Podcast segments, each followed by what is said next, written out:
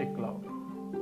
So, today is our first episode. आज हमारा पहला एपिसोड है और हम इस पहले एपिसोड में बात करने वाले हैं the death conspiracy about Netaji Subhash Chandra Bose we will be talking about the legendary conspiracy about the death of Netaji Subhash Chandra Bose so अगर आप एक भारतीय हो इंडियन हो तो आप सुभाष चंद्र बोस के बारे में जानते होंगे, जिन्होंने ये बोला था, आप मुझे खून दो, मैं तुम्हें आज़ादी दूँगा हर बच्चे ने अपने लाइफ में कभी ना कभी तो सुना ही होगा। और इस चीज़ को याद भी किया होगा। So let's understand the mystery about the death of Netaji Subhash Chandra Bose. So अभी देखो, कैसा है कि हम बचपन से जानते आए हैं कि सुभाष चंद्र बोस, नेताजी सुभाष चंद्र बोस इंडिया के लिए बहुत बड़े बहुत बड़े लीडर थे। Huge, important person in the history of. Just for the sake कि हम ऐसा बात करते हैं कि हम इंडियन से हमें इस सबसे फ़र्क फ़र्क पड़ना चाहिए कि जिन लोगों ने हमारे आज़ादी के लिए, हमारे लिए जान दी है, उनकी याद हमें हमेशा रहनी चाहिए आखिर उनके खून के बलिदान की वजह से आज हम चैन की सांस ले पाए सो हम बिना किसी देरी देरी के इस एपिसोड की शुरुआत करते हैं। सो सबसे पहले सवाल हमें यही आता है कि सुभाष नेताजी सुभाष चंद्र बोस कौन थे? और एक इंसान के हिसाब से या फिर एक पॉलिटिकल लीडर के हिसाब से उनकी क्या इंपॉर्टेंस थी? तो सबसे पहले तो नेताजी सुभाष चंद्र बोस इंडिया के सबसे बड़े लीडर्स में से एक थे, वो आई के मेंबर थे। देन वो इंडियन नेशनल कांग्रेस के भी मेंबर थे। खास बात यह है कि उनका जो डिसअपेरेंस था, एक अचानक से गायब होना जो था, वो इंडिया के लिए सबसे बड़ा क्वेश्चन था, एक सबसे बड़ी मिस्ट्री थी। उनका जो डेथ था या वो फ्रेम था या फिर वो सही में उनका डेथ हुआ था, ये आज तक एक बहुत बड़ा रहस्य है, जिसे बहुत सारे लोगों ने सॉल्व करने की कोशिश की बट आज तक उसका कोई नतीजा नहीं निकला। And frankly speaking if you have so much power means if you are politically connected you have an influence on the world on such a greater scale then the death or the living part is very confusing बहुत बड़े बड़े लोगों का भी आप अगर ये ध्यान में दोगे लाइक माइकल जैक्सन या फिर यू गए एल्विस प्रेसली सो ये भी बहुत बड़े बड़े अपने फ़ील्ड में रहे थे वो। उनकी भी डेथ बहुत सारे लोग बोलते हैं कंस्पिरेसी है वो। कुछ लोग मानते हैं कि they really died but this is something different अभी मैं आपको सब एक्सप्लेन करूँ। अभी नेताजी का जन्म हुआ था twenty third Jan eighteen ninety seven and वो इंडियन नेशनलिस्ट थे, जिन्होंने ब्रिटिश कॉलोनियल रूल के खिलाफ थे।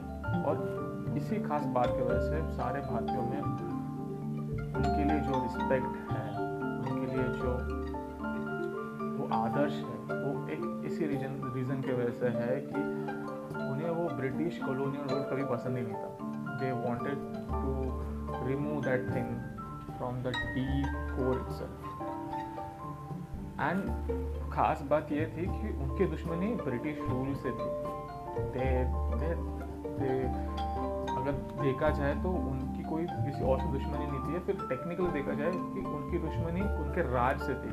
Ruling of British empire in Indian soil that was the main part so अभी देखा जाए तो उनकी दोस्ती तो नाजियों से भी थी जर्मनी से भी थी रशिया से भी थी जापान से भी थी। He founded the free India centre in Berlin and created Indian legion which consisted about 4,500 soldiers in which somewhere from uh, somewhere from India somewhere the Indian prisoners of war who previously fought for British in North Africa prior to the capture by Axis forces. So अभी सुभाष चंद्र बोस के बारे में जो mystery है वो ये है कि हमें as an Indian Indian citizen हमें ये बोला जाता है कि उनकी मौत एक प्लेन क्रैश में हुई बट क्या सही में उनकी मौत एक प्लेन क्रैश में हुई थी इंडियन मीडिया भी यही शो करती है कि आ, वो जिस प्लेन में थे वो एक ओवरलोडेड ओवरलोडेड प्लेन था जो ताइवान में जाके क्रैश हुआ था। एंड ये बात कर, थोड़ी ना थो, थोड़ा सा थोड़ा मतलब बोलते हैं ना हजम करने लायक नहीं है। सबसे पहले तो किसी भी प्लेन में एक एडिक्वेट अमाउंट ऑफ़ जो रहता है, एक एडिक्वेट स्केल रहता है, जिसमें इतने सारे पैसेंजर्स जा सकते हैं, बैठ सकते हैं। There are no extra seats और there are no extra vacant positions कि हाँ भाई बस है, जैसे बस में हम आगे सीटिंग में रहते आगे खड़े रहते वैसे प्लेन में मैंने बट स्टिल जो उन्होंने ऑफिशियल रीज़न दिया था दैट वॉज़ कि उनका प्लेन ओवरलोडेड था, जो ताइवान में जाके क्रैश हुआ। अब नेताजी के बहुत सारे सपोर्टर्स भी थे और उनके बहुत सारे दुश्मन भी थे। और उनके जितने सपोर्टर्स थे आईएनए में इंडियन नेशनल आर्मी में, जितने भी सपोर्टर्स थे, वो यही मानते हैं कि सुभाष चंद्र बोस जी की कभी मौत हुई नहीं थी। They believe that it is a conspiracy that their enemy enemies had spread the rumors about his death. और इनफैक्ट उनकी मौत नहीं हुई थी। आज पर अगर आप फैक्ट्स को जाने तो for a long time we have been fed by the Indian media by the global media that he died in in a plane crash right? But evidence says that कि ऐसा कुछ नहीं है। हो सकता है हो भी सकता है नहीं भी हो सकता है। अभी आप मुझे बताइए कि फॉर एग्जांपल फॉर एग्जांपल कि अगर आप में से किसी का देहांत होता है सो so, आपके देहांत के बाद आपका कोई इन्फ्लुएंस बचता नहीं। तो is it valid to spy और keep an eye on you and your family on your house right नहीं। और ये एग्जैक्ट चीज़ उनके साथ हुई थी। Netaji died in 1945 so why did Indian government keep an eye on Netaji family and house till 1967 मतलब ऑलमोस्ट 20 साल।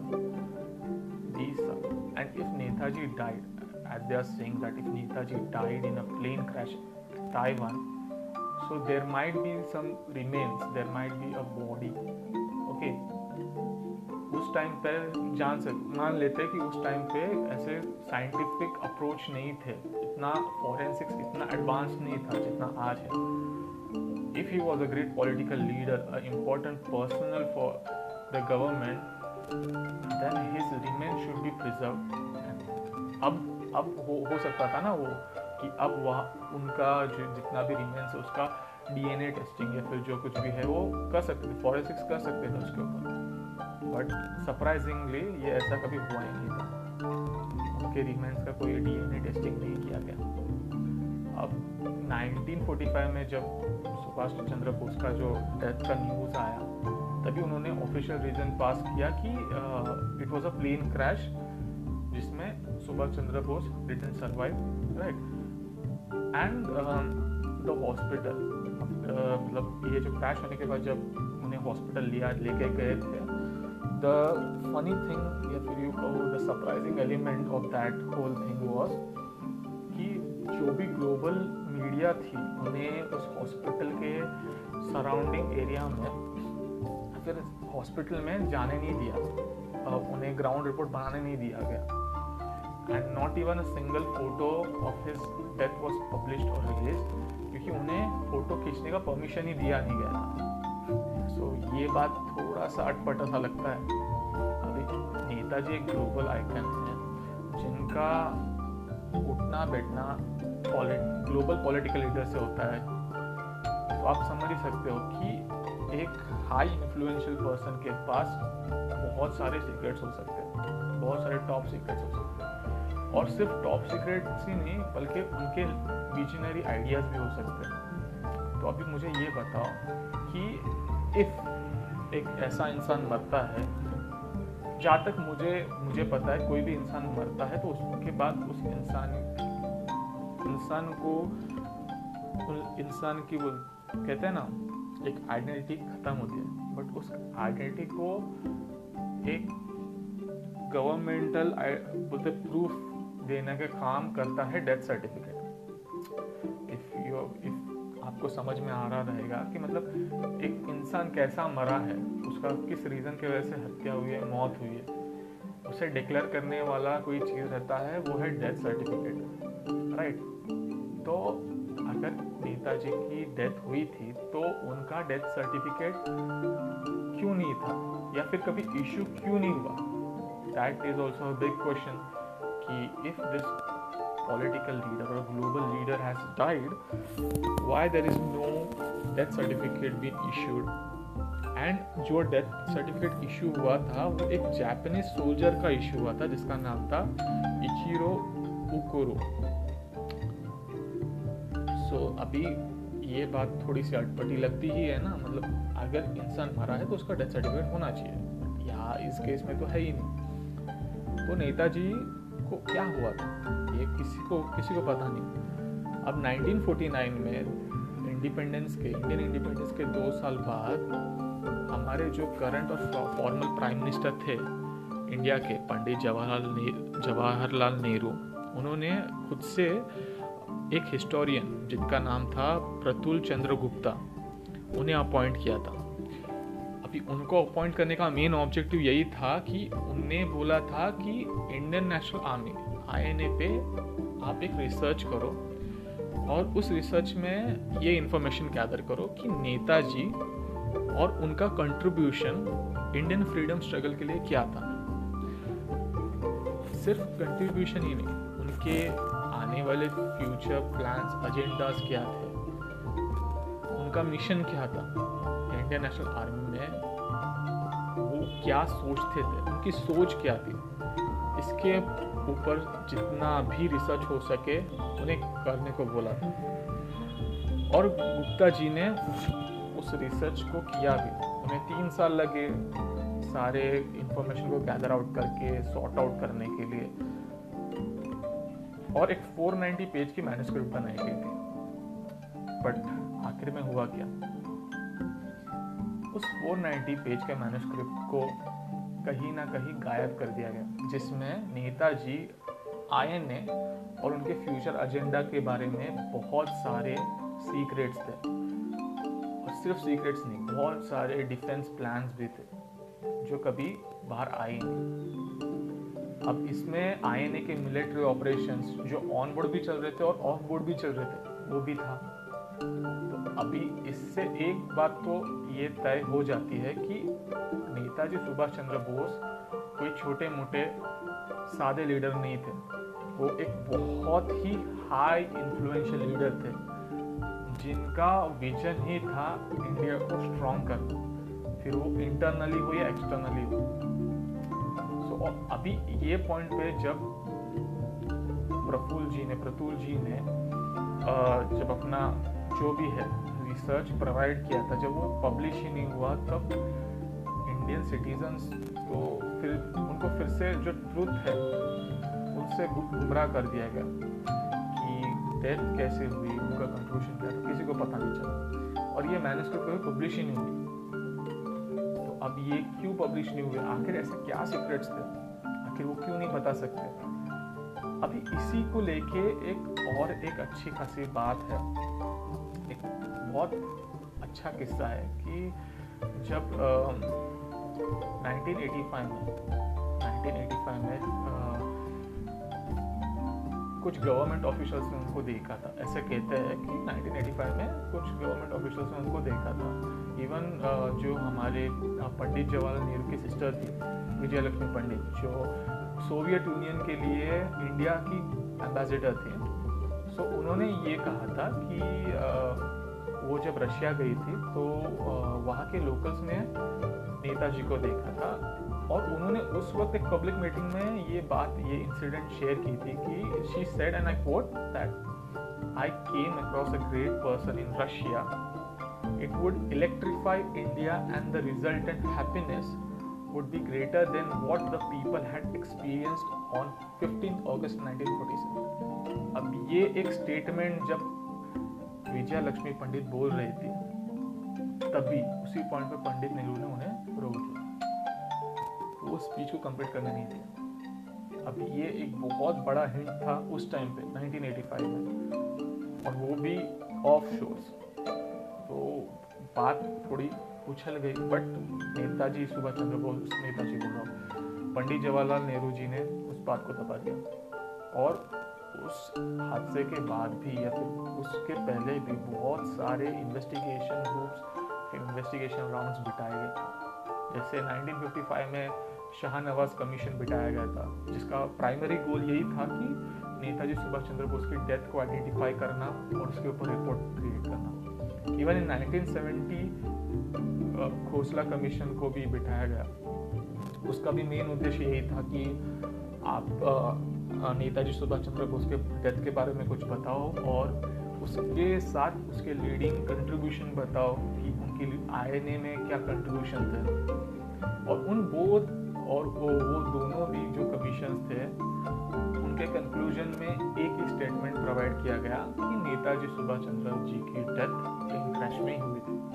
बट फॉर योर सरप्राइज़ 1999 में भी एक कमीशन को बिठाया गया था, जिसका नाम था मुखर्जी कमीशन जिसका सोल पर्पस ये था इन्वेस्टिगेट करना कि नेताजी सुभाष चंद्र बोस की डेथ कैसे हुई। अब पहले के जो 1955 और 1970 में जो कमीशन बिठाए गए, वो इंडिया में थे। बट ये जो था 1999 का जो इन्वेस्टिगेशन बिठाया गया था, उससे वो नेशनली और इंटरनेशनली दोनों तरीके से सॉल्व करने का आदेश दिया गया था। जिसके वजह से जो कमीशन था, मुखर्जी कमीशन वो ताइवान गया था ऑन साइट रिपोर्ट बनाने के लिए क्या हुआ था एक्चुअली में और उन, इस जो भी इन्वेस्टिगेशन से जो भी निकला जो थर्ड इन्वेस्टिगेशन से जो कंक्लूजन निकला, उसमें ये बोला गया कि उनकी कभी प्लेन क्रैश में मौत ही नहीं अब ये कैसे पॉसिबल आप दो कमीशन में बोलते हो कि उनकी मौत प्लेन क्रैश में हुई। थर्ड कमीशन में बोलते हो कि उनकी मौत प्लेन क्रैश में नहीं हुई। अभी इससे भी और एक अच्छी, एक अजीब बात बोलने को कहे तो जापान में, टोक्यो में एक टेंपल है रेनको जी टेंपल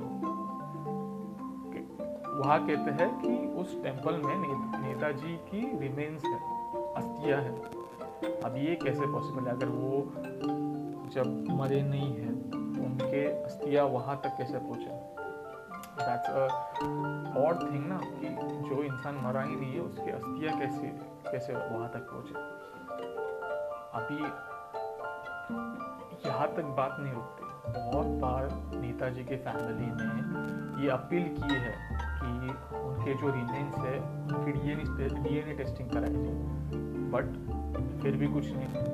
कोई ऐसा बोलते हैं ना, पुख्ता सबूत नहीं दिया जाता है कि उनकी मौत हुई है नहीं। 2016 में सेंट्रल गवर्नमेंट ने डी क्लासिफाइड फाइल्स को पब्लिकली पब्लिकली पब्लिश कर दिया था कि ये डी क्लासिफाइड फाइल्स है नेताजी के बारे में, जिसमें बहुत सारे सीक्रेट इंफॉर्मेशन थे। बट फॉर योर सरप्राइज़ बहुत सारे डॉक्यूमेंट्स और टेस्टमनी इनकम्प्लीट थे। एक डी क्लासिफाइड फ़ाइल वो भी इनकम्प्लीट पॉसिबल नहीं ना इसका मतलब ये है कि गवर्नमेंट कुछ छुपा रही है। कुछ ऐसा जो नॉर्मल इंडियन को या फिर नॉर्मल सिटीजन के कानों तक नहीं पहुँचना चाहिए। राइट आइधर उन्हें डिस्ट्रॉय किया गया है या फिर वो एक थिन एयर में डिसअपियर हुआ अभी वो मुझे भी पता नहीं बट स्टिल ये बात थोड़ी बहुत बड़ी है।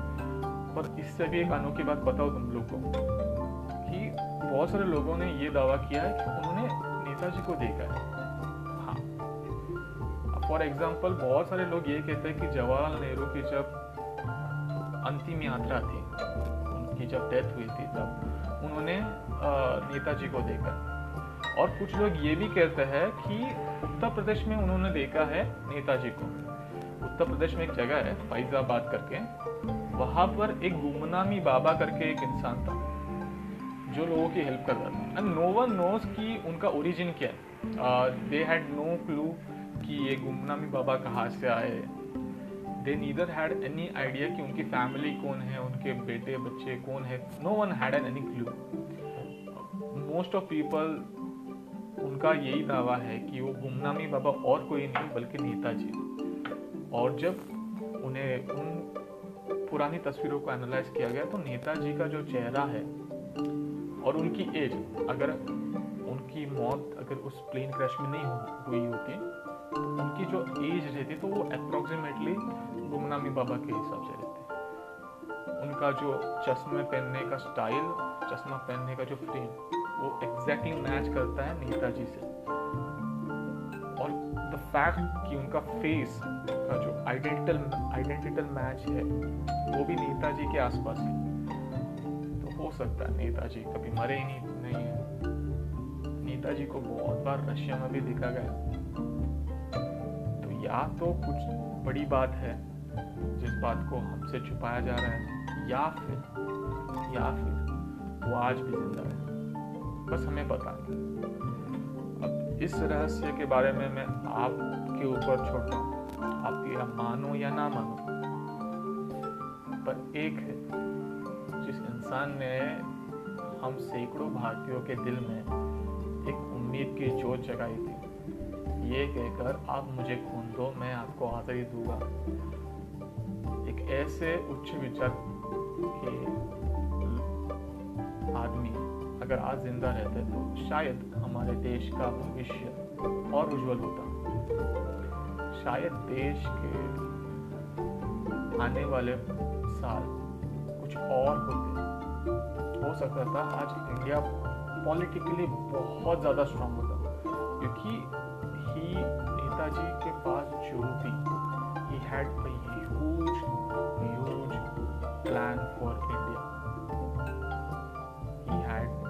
idea about privatization. He had visionary idea about the defense uh, strategies about India. Even he had few ideas related to towards the political dogma which was being stuffed in that time. So अगर logically सोचा जाए तो he was a man ahead of time. जो इंसान capture नहीं किया गया। अब हम ये नहीं कह सकते कि वो इंसान मर गया। एंड द फैक्ट इज़ कभी उनके रिमेंस मिले नहीं और जो रिमेंस बताए गए उसे कभी डीएनए टेस्टिंग के लिए भेजा नहीं गया। तो हम कैसे मान ले कि हाँ ये नेताजी ही है? सो so, चलो आज के लिए बस इतना ही। रैपअप करते हैं और मिलते हैं कल के एपिसोड में। एक नए नया एपिसोड एक नया रहस्य। स्टे ट्यून चलो मिलते हैं नेक्स्ट एपिसोड में।